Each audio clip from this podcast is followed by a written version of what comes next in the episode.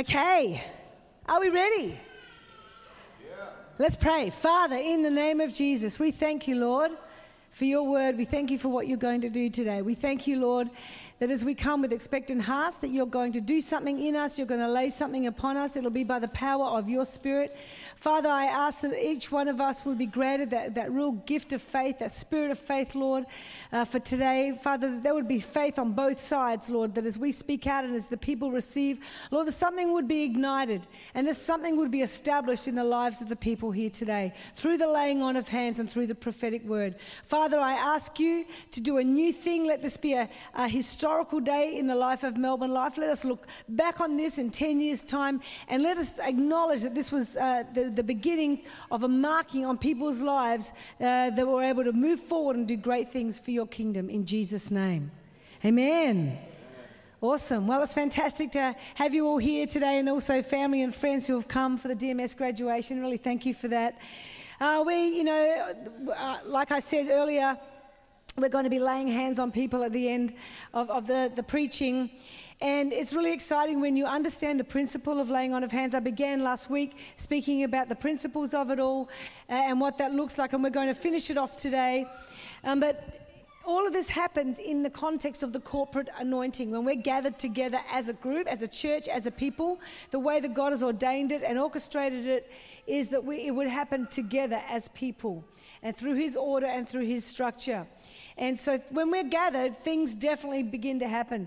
And you know, when I look at the world, and I know this isn't, doesn't take a prophet to say this sort of stuff, but more than ever, the world needs to see the real church step up and be the real church. You know, it's interesting reading different articles uh, just to see that Christianity is declining so fast in many nations. Not in all nations, sometimes it's growing uh, hugely in, in some of the um, nations that, that won't allow Christianity. The underground church is, is growing profoundly.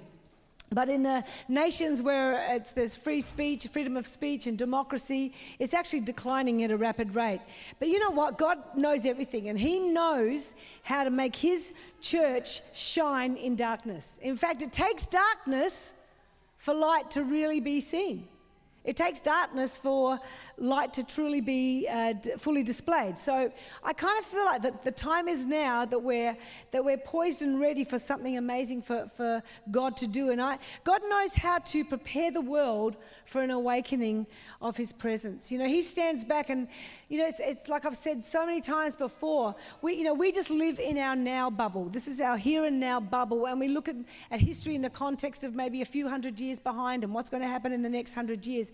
But God zooms right out to the beginning of the beginnings. In fact, he is, there is no beginning with God. So he, you know, he's not limited by time. And so he looks at everything and he looks at the, the beginning of the world. There is a beginning of the world and the universe, but he looks at all of that and he sees, even on the earth, the, the comings and goings of huge kingdoms and empires, things that shook the world and, and changed and shaped the nations they've come and they've gone now and they've been replaced. People that were so famous and, you know, your Donald Trumps of, of the, those eras, the ones that were, that were stirring things up and, and, and doing horrible political things and all sorts of stuff. You had your political, you had your King John, Kim Jong Uns, and oh, I better stop while I'm ahead, but um, or while I'm behind, whichever way you look at it. But there were all sorts of, you know, good leaders, bad leaders, and good nations, bad nations, and yet they've come and they've gone. And so it's not a surprise that we are where we're at right now. And God knows how to maneuver. He knows the beginning from the end. He's the one who wrote the book of Revelation. He knows how it ends. And He knows how to position the world and everything in His, in his timeline. And, uh, you know, it, it's amazing. Even, uh, you know, the Bible says that the heart of kings are in his hands. So he, he, he knows when, when people are coming up in power. When people say things like, well, God must have really put that, that president in place or put that leader in place. Well, yeah, he did. The real question you have to ask is why and what for? Is it because they're going to be like the, the second coming of Jesus, or is it because they're going to be used by God to shake the church up to get on their knees and begin to really cry out and pray. And so, you know, even God's foolishness is greater than our man's wisdom. So we need to try and zoom out sometimes and look at things from God's perspective. But, you know, even like I, I, look at the Old Testament prophets like Habakkuk, who was over, overcome by the agony and the angst of seeing Israel being overtaken by evil and uh, to the people of God being overtaken by, by evil. And, and God allowed this army to come up and absolutely slaughter the people to the point that even the prophet questioned what God was doing. But, you know, God knows what he's doing, everything's for a reason. And uh, he said, you know, you just got to wait. It will surely come. Uh, you wouldn't believe even if you were told. And only God knows the beginning from the end. And even in that context, when he was saying it, there was a bad context to that. But see, God knows everything. He knows why we're here. We just play our part. I often think of things like what, what if we were born just to be one of the Christians that was murdered by Paul before he got saved? I know that's a really morbid thought, but hey, that's Bible and it's history. What if that's the only reason we were born was to get saved, display the power of God, be part of this new exciting thing called the way, and then only to be murdered by someone? Now, you, know, you can look at that in any context. What if you were born just to be one of the families alive uh, with Israel in the 400 odd years when they were enslaved in Egypt? But you had to be born because someone had to live out the 400 and something years. So there was, you were never going to be part of the group that went in to even take the promised land, let alone be the ones that were in the wilderness, that died in the wilderness. You were never going to see the parting of the Red Sea. You were never going to see the great, exciting things that were going to happen. But you just lived out your life as one of the slave families. But you kept the revelation of God alive and kept the thread of redemption going. Like, what if, what if that's what we're doing here? See, it's not about us. We, we have this Western mindset that our lives have to be so abundant in prosperity and everything has to be perfect. What if you were the one murdered by Paul? You wouldn't turn around, your family wouldn't turn around and say, What happened? I thought if I just confessed it enough that I'd be okay. You see, we're so shallow. Our Christianity is so shallow. And God wants us to be true soldiers that can go deep and be people who stand on the Word of God in a proper way. So, all of those people I just mentioned, all they did was just, they just knew to run their race. You know, what if you were one of the young, three young youth boys that I prophesied over in Ambon? That God was going to use them in the mission field. And when they went out on the mission field, they were murdered because of their faith. They were macheted to death. What if you were one of those boys? Are you going to be at the last minute saying, Why did that woman prophesy this over? Why? No. Like, they don't know the beginning from the end. None of us know the beginning of, from the end. We just have to run our race well. And, uh, you know, even though sometimes God's ways are mysterious, the, the theme of Habakkuk says, The righteous shall live by faith. Yeah. While you're awaiting salvation, while you're awaiting the end, the righteous shall live by faith. So if we will only live by faith, because that was the whole theme question of Habakkuk was, how can God use a wicked nation such as Babylon for his divine purpose? Well, it's like God says, well, just, you know, I know everything, so you just get on with your job and just keep praying, keep believing. But what's going to make you distinct amongst the nations? Remember, that was the whole principle of being the called out people, Israel, to make them distinct, to be the people of God. We are a chosen race, a holy nation, a kingdom of priests. We're, we're to be distinct. What is it? It's that we will live by faith and we'll trust Him regardless of what season we are in, regardless of what era we've been born into, regardless of what uh, is going on around us. We will live by faith. And so that's what makes us distinct even now. What is going to make the church arise and what is going to make her distinct is that in spite of the darkness that is encroaching around us. I actually love it because I think God's saying, hey, I want to stir my church up a bit. I want to see if they really do need me. Or if they're going to just go on with business as usual and start getting all legalistic and start condemning sinners for being sinners when they're actually meant to be sinners because they've got to be saved out of their sin. So, you know, is the church going to actually stop judging everyone and actually just start being the church? So, the righteous will live by faith, regardless of the season. We're not in control of the reason. We don't know why everything. We're not going to know until we get with heaven to get to heaven. Even like Habakkuk, why God? You know, why? We're not in control. We're not, not always going to know the why behind the what. Yeah? We're also not in control of the season. We merely respond to our moment in history. And we do it all with all of our hearts. We do everything with all of our hearts. And He will give us everything that we need for the next phase of the building of the church. Because His temple is meant to house His presence, and we are His temple. And we've looked at all of that. So our generation is basically giving everything to this next generation to hand on this baton of truth, and that's all we need to do. You know, the Bible tells us that there's a whole cloud of witnesses um, that are surrounding us, that are watching, who have been participants in, the, in their thread of salvation, in their thread of redemption, they've been participants in the great story. In fact, if you read through Hebrews 11, they're heroes of the faith, but many of them never really saw the outcome of their faith. They died in faith, but they lived and they breathed in faith and they died in faith, never really seeing the outcome, which was Jesus for them. But we can apply that principle to us as well. So they were, they've been past participants in, our, in, in, uh, in, in this walk with God, in this journey with God. And when it talks about the cloud of witnesses, it's as if they are now in the stadium as spectators and you and I are in the arena. It's now our turn to play. It's now our turn to be participants in this, in this race. It's now our turn. They're the ones up there watching and it's our turn now. We're in the arena. What is history going to say about us? And it's really amazing that the Bible will call them a cloud of witnesses because that word, once again, like in Acts 1, verse 8, you will be my witnesses, it's actually martyrs. And it means totally dead to themselves, to their own needs. And it speaks about the character of these spectators. They weren't just people that, you know, happened to you know, oh yeah, well, I grew up in a Christian home. I grew up in a godly, I grew up in a home that sort of talked about God. No, it speaks about the character of, of the spectators that are now the cloud of witnesses. They were, are to be distinguished from the others who were pretty fickle in their desire to just be entertained in their relationship with God. And so they are well qualified to inspire us. Their stories are well qualified to inspire us. They bear witness of the faithfulness of God. You just have to read Hebrews 11. I don't know about you, but I just feel like sometimes I want to burst. I, if I'm listening to that in the car, I just scream and shout.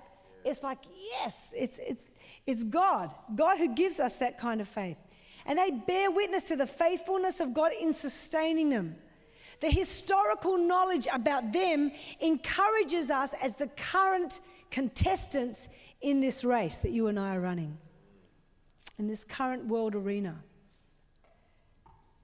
Hebrews 12, 1 and 2 says this Therefore, since we are so great a cloud of witnesses, sorry, therefore, since we have so great a cloud of witnesses surrounding us, let us also lay aside every encumbrance and the sin which so easily entangles us, and let us run with endurance the race that is set before us. You know, sorry, but I'm just going to insert another scripture in here because every scripture then reminds me of another scripture because the Bible actually interprets itself.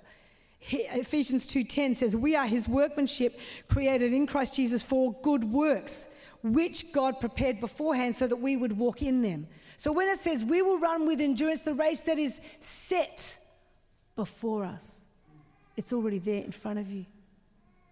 It's already there in front of you.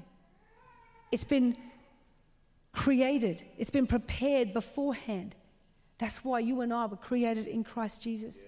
And it's been prepared, it's set before us. So all we need, the key word there is endurance, guys. It's endurance. It takes guts to run this race and to get to the finishing line. And then it goes on to say in verse 2 fixing our eyes on Jesus, the author and the perfecter of our faith. So he initiates our faith, he also develops it, and he perfects it. He finishes it. We just have to fix our eyes on Him. That's why, hold on. If that's all you've got is Him, that's all you need because He'll do the rest. Who, for the joy set before Him, endured the cross, despising the shame, and sat down at the right hand of the throne of God. Then verse 3 says, For consider Him who has endured such hostility by sinners against Himself, so that you will not grow weary and lose heart. Okay? So when we feel the hostility coming against us as the people of God, as the Christians in the world, when the disdain that is being exhibited against the church now, And some of it is deserved. Do we get that? Absolutely. Like, seriously, don't even get me started on the role of the church in America. I think I preached on that a while ago. I actually want to change the title of that sermon to America if you're listening. But when we, when we see the role of, of church and, and, and a segment of church that is infiltrating and, and incorrectly representing the very heart of God, something has to shift and something has to shake. But when, so, and it, people in the world sometimes are wiser than people that have become so accustomed to their own way of thinking that they lose sight of what the Holy Spirit is actually trying to do. And they're more intent on promoting their doctrines and weaponizing their doctrines and their belief systems than they are that remembering that this is about people. And this is about leading people and having the heart of God. And so, rightly so, sometimes the church, God will use the sinners to actually come against us, to come against the church, to sharpen who we are as people. Yeah? To sharpen what we believe, to get rid of the muck and all the stuff we don't need and find what we do need and just represent what we actually need to be. And so he says, we, we will endure hostility by sinners. That's good. That's a good thing. Hostility sharpens us. It bring, it's like going through the fire of God. Hostility takes you and I to develop our character through the fire of God. It brings us to that place of dependency on God. It's putting us like the, the, the, the, the smelter, what do you call it? The silversmith. Is there such a word as a smelter? Did I just make that up? I probably made that up. Anyway, the silversmith, when he's bubbling away with the silver and the gold, it's all the junk that comes to the top so that the real gold and the real silver will remain. And that's what happens when you and I, when we experience hostility, when we experience things that we go through in storms, it's so that we will become the church that shines brightly in the darkness. We, never, we were never meant to be just blending in with the darkness, not at all. So he tells us don't grow weary and don't lose heart. And so we have this massive body of people. That's why it's called a cloud of witnesses. And it's like they're surrounding us, they're encircling us and, and enclosing us with testimonies and stories. And they're cheering us on with their demonstration and the, and the testimonies of what they did. They were witnesses for us. So, you know, they held on. They held on. They didn't grow weary. You know, Brahm and I have seen other people fall by the wayside in this race. We started off 40 years ago, and it's 40 years ago this year that we, we became Christians. We've seen, we've seen people that we actually started out with in ministry other young couples, other young people our age that were so excited about God that would, you know, worship God just like we would, that loved the word just like we did, or they looked like they did. They had the same look. But you know what? Over the race that we've run, we've watched some of them get now 30, 40 years later, they've tripped in their race over incorrect do- doctrine. They've stumbled in their race, in their marriages, and some of them have lost their marriages. Some of them have fainted from their race, just in pure despair. Some of them have lost sight of their goal and they've barely made the finish line. And some of them have just dropped out altogether. It takes courage to run this race. And that's why the Word of God says, you know, don't grow weary and don't lose heart. You know, last week we talked about a, a scripture, and I won't read it again, but it's out of 1 Chronicles 22. And it talks about David knowing that God was telling him to hand over and, and, and prepare for his son to build the house of God. And he said, uh, so before, he, before his death, it says he, he charged him to build the house of God. And he says, I'm going to give you everything that's needed. I'm going to provide so much equipment and, and, and materials, building materials. It's going to be so profound. There is no limit to what I'm going to give you. And then he charges him and he says, not only does he charge him with the building, and he knows that it says in verse 5 that he knows that he's young and inexperienced. But here's David. He's kind of like the cloud of witnesses, or he's kind of like the older generation, like Brahm and I. We know this next generation is young and experienced, but we're giving everything we've got to build into this next generation. And then he charges him and says, Now arise and work, and may the Lord be with you. So today I want to give the same charge arise and work, and may the Lord be with you. May the Lord be with you. And then it says in verse 19, now set your heart. Set your heart. Set your heart and your soul to seek the Lord your God. Arise, therefore. These are verbs. Set your heart. Arise. Work. Don't be lazy. It's a decision, it's a choice. Set your heart. Set your soul to seek the Lord your God. Everything comes out of intimacy. This isn't about works. This isn't about doing. This is about seeking God with all your heart. And then it says, therefore, go and build the sanctuary of the Lord so that you may bring the ark of the covenant, which is a picture of the presence of God. God needs a house so that the presence of God can come in. You know, we've, we've, we've watched the church worldwide become not a, not a sanctuary for the presence, but a sanctuary for entertainment, a sanctuary for watered down, insipid worship that's, that goes by the name of worship, but does nothing to usher people in to the very presence of God, that runs by, by run sheets and time sheets, and you've only got 20 minutes, and after this song, you have to finish just when the presence of God is coming in. We've got churches worldwide that have so um, sanitized and corrected and, and uh, and what's the word? Made redundant the very atmosphere that is meant to be being built by the people of God. We haven't given an open environment for prayer and worship and the Ark of the Covenant, which is now the presence, His invisible presence of God here. That's what we need to be building. And so the charge to you guys this morning is arise and build and work. And may the Lord be with you. Because God wants to use this house. He wants to use his house in the world for his presence. And that's who we are. So we're poised for this next decade. You can go back and listen to last week, but I believe we are poised for the greatest outpouring of God and the greatest awakening in the church. Other people get despondent. I get excited because I kind of think when everything else gets shattered and broken down, and, and, it's like something's coming in and destroying the church as the institution. Somehow I suspect that that's God. I actually don't think that that's the enemy. I actually think that God is allowing a lot of stuff so that we'll go back to the simplicity of who Jesus is and just be the church and just be people that love God. So there is a commissioning, there is an uh, anointing that is going to. Re- that is going to be required for us to live that out. This isn't just about us saying, oh, well, pick me, choose me, I've got a great anointing, I'm, I'm a great person. Well, that's great. We're all great people because we've been made in the image of God. But when it comes to actually uh, raising up the church, we need the commissioning of God and we need the anointing for that. And so it's amazing when you see, you see the parallels in that passage from 1 Chronicles. You know, we see that David was a generous father who provided the anointing that was needed specifically for that unique generation.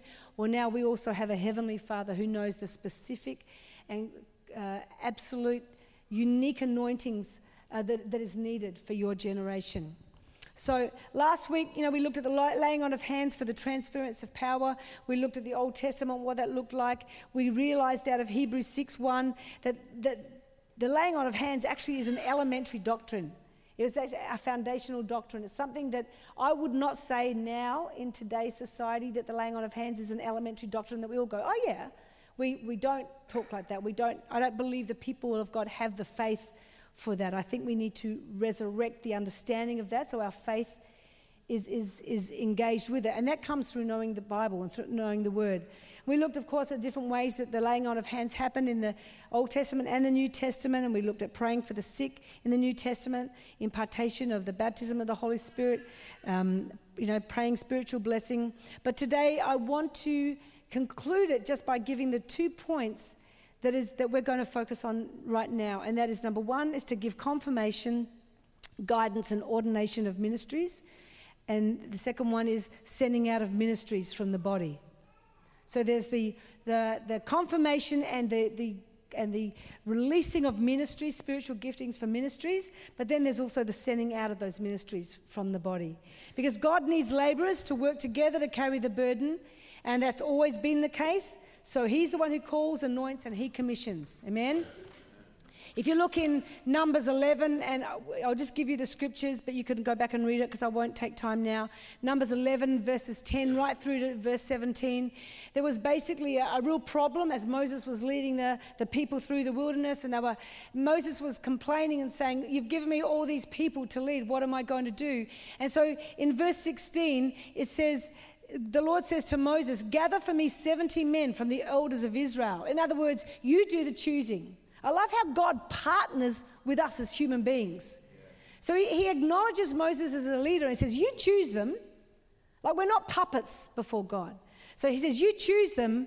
And he says, Among whom you know to be elders of the people and their officers, and bring them to the tent of meeting and t- let them take their stand there with you. Then I will come down. This is what his part is. He says, I will come down speak with you there, and I will take of the Spirit who is upon you.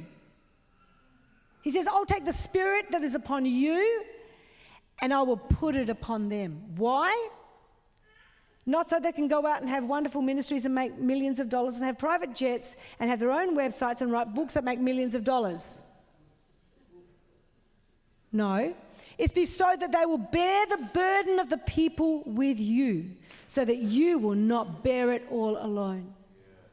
It's always has been and it always will be about his people and about people. That's all it ever is. All right, so let's conclude. Let's wrap this up and then we're going to start praying. So, it's to confirm, establish, and give guidance of ministries. Hands are to be laid on in conjunction with prophecy to establish believers and ministries. There will always be, a, there can always be an impartation of gifts and graces. You know, the mantle from uh, uh Elijah was passed on to Elisha. We'll look at that a little bit later. We see that it can be, uh, when it's given though, it takes spiritual graces and gifts to be resident in the imparter. So whatever's in them can be given to that person. It can also happen through prophecy. And we see that in, in, in Timothy, in 1 Timothy 4.14, it says, Do not neglect the gift that is in you, which was given to you by prophecy, with the laying on of my hands or the laying on of hands of the eldership. So it was a gift. This, this came separately to the baptism of the Holy Spirit. We know that the baptism of the Holy Spirit also opens us up to the gifts that the Holy Spirit has, the nine gifts of the Spirit. But this is different. This is something that needed laying on of hands for specific giftings to be given from the eldership to Timothy. 2 Timothy 1 6 says this Therefore, I remind you to stir up the gift of God, which is in you. How? Through the laying on of my hands. Romans 1:11, Paul says here as well. See, this is threaded through Paul's writings. For I long to see you that I may impart to you some spiritual gift, so that you may be established or that you may be strengthened. So, whatever the gift is, its whole purpose was to strengthen their faith or to establish them in their faith. And that word gifts there actually means um, a spiritual endowment with a miraculous quality. So we're talking about something that definitely comes from God. So that's number one to confirm, establish, and give guidance of ministries, to actually put a gift in someone so that they can start to operate. Yeah?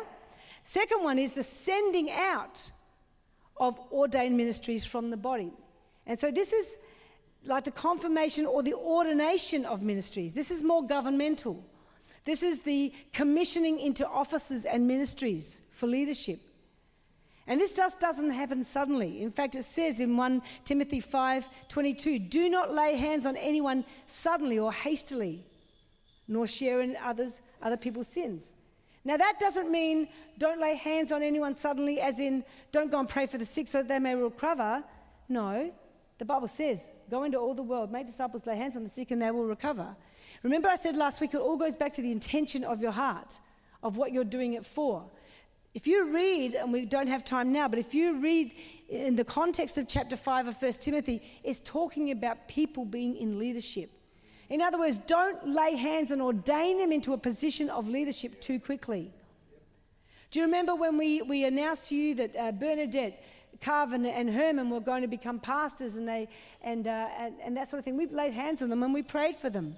Now, we didn't do that suddenly or hastily. We didn't grab Carvin the minute he walked in the doors of our church. We didn't do that. Bernadette's been in our church many years, so same with Herman. So there's a testing that goes on. And God warns us and, and directs us and encourages us as good leadership to do that sort of thing. So when there's a sending out, when there's a releasing into a ministry, that has to be accepted by a team of people. And that's why I said the scripture that I read last week out of Acts 13 in verse 3 about uh, Barnabas and Saul. It says, Then having fasted and prayed, and they laid hands on them, they sent them away. So that was in the commissioning and the releasing and the endorsing of their ministry. There was a transference of power.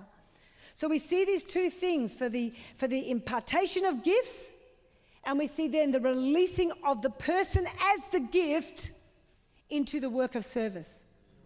All right? And these particular two things require spiritual gifts and prophecy for the setting in of, of uh, ministries. And so we see there are two responsibilities here. One is on the part of the minister, the person praying and laying hands, is to impart intentionally. You know, I love that Paul said, I long to come to you because I want to lay my hands on you and give you something. That's not some sort of super spirit moment. Oh, well, you know, God didn't move when I was there with you and nothing happened. No, no, no. He says, I know, it's very, see, the kingdom of God is actually really practical. It's not this weird out there kind of thing. I just want to get there. I want to specifically lay my hands on you, and I'm going to partner with God, and I'm going to expect, just like we're doing today. We chose today.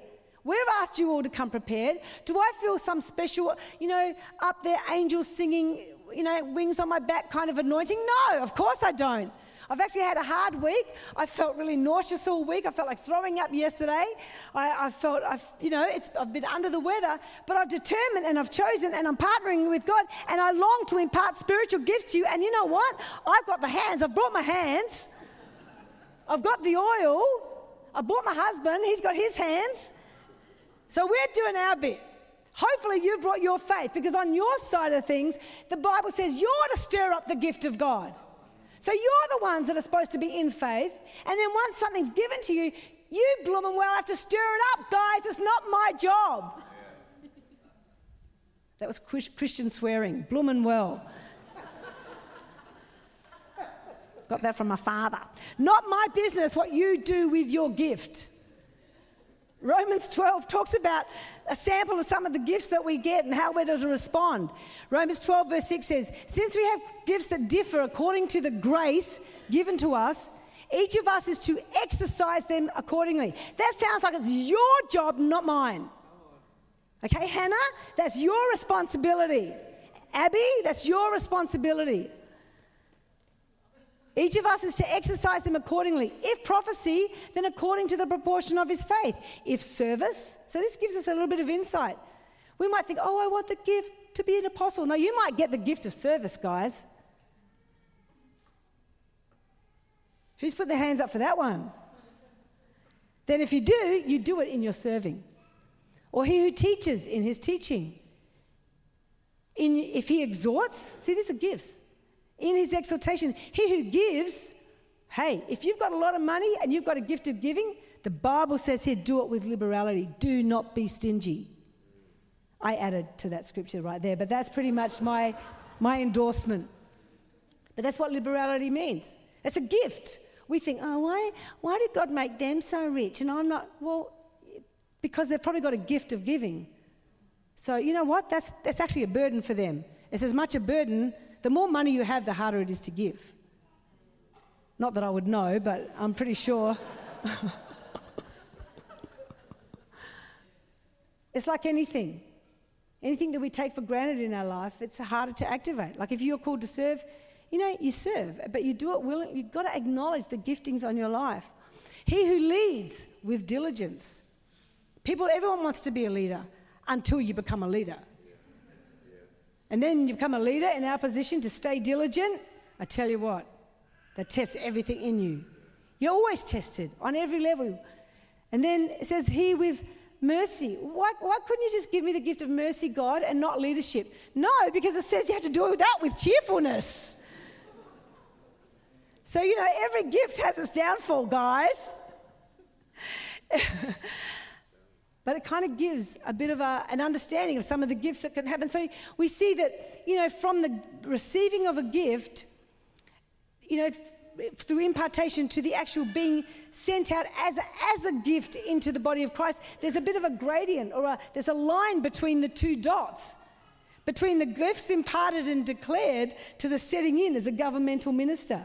And the response is the in between bit. Your response is the in between bit. Your response to this, whether you're prepared to stir up what's given to you, you can't blame me. You can't blame your past pastors. You can't blame your parents. You can't blame the school you went to. You can't blame what gender you are, how short you are, how tall you are, what color eyes you have, what color skin you have.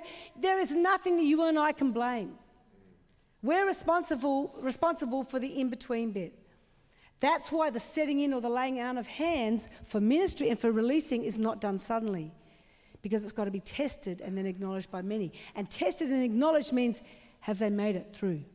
Have they run their race well? Can, can we see them getting towards the end? Are, are, they, are, they, are they letting the Spirit of God do the work in their lives? All right? You know, we've had some significant moments. I remember literally 40 years ago in 1979 in Tantapur, this beautiful old woman laid hands on me.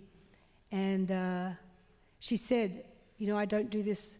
I don't do this all the time.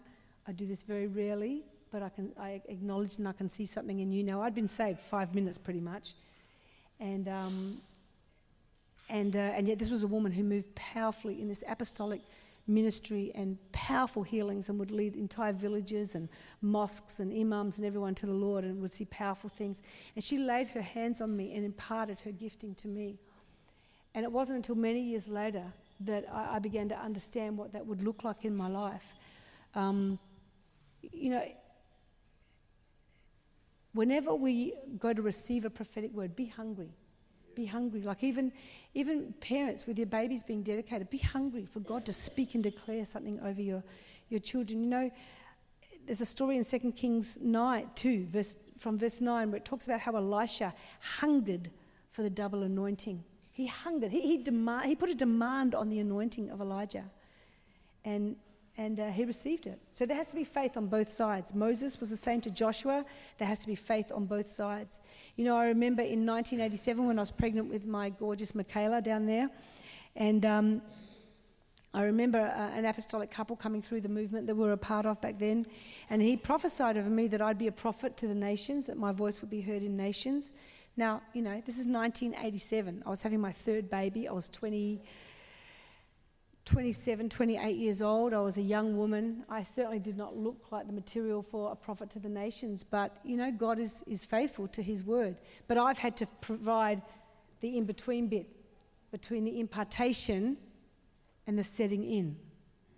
Yes, it was released over me back then, but I've had to do the hard work and cooperate and partner with God. On the same day, he, they also prophesied over Bram, and it was imparted by an apostolic leader. He said, You'll be a man amongst men. He was anointed to be a leader of leaders. Now, he was this quiet, reserved, young Indonesian man that, you know, was still struggling to learn and, and be bold and speak English. He's a softly spoken man. He didn't appear just like me to be a leader of leaders or a man amongst men. But there was that impartation upon him then. In fact, back then he was ridiculed by the movement that we were in because they said, "Oh, you know, they're, they're not um, ministry material." But you see what man thinks, and those people that said that have now fallen by the wayside, and I say that with devastation in my heart.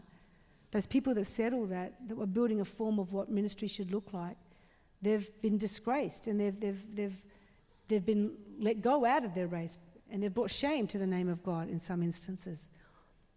But you know what? It's, it's not about us. It's not about being quiet and Indonesian and struggling with the English language. It's not about me being a loud woman, a female, in a male dominated area. It's got nothing, I don't need to stand up for my rights, and Bram doesn't need to stand up for his rights.